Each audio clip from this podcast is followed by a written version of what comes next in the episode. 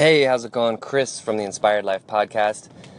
Being okay with seeming opposites and letting them live in your life at the same time.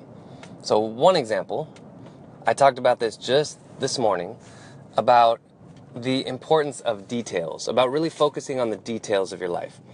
And then at the same time, or slightly later, maybe five minutes later, I was talking about how important it is to see the big picture.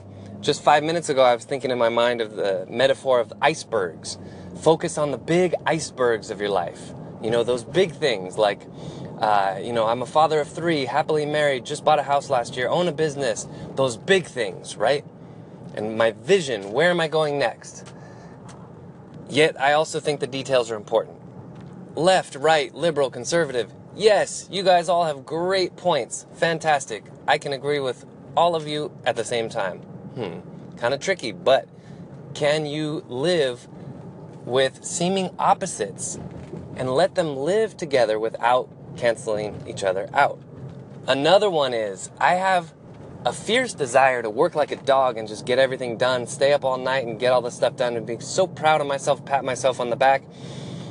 And at the same time, I just want to sit on the grass and soak in the sun. And the real reason that I bring this up is because of you.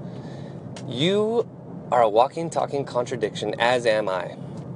We all have these multiple parts of ourselves, and if we can let those parts of ourselves live together in harmony without them canceling each other out, then I think we have a much better shot of listening to each other, hearing disagreement, hearing alternative viewpoints, and letting them sit and live together without canceling each other out.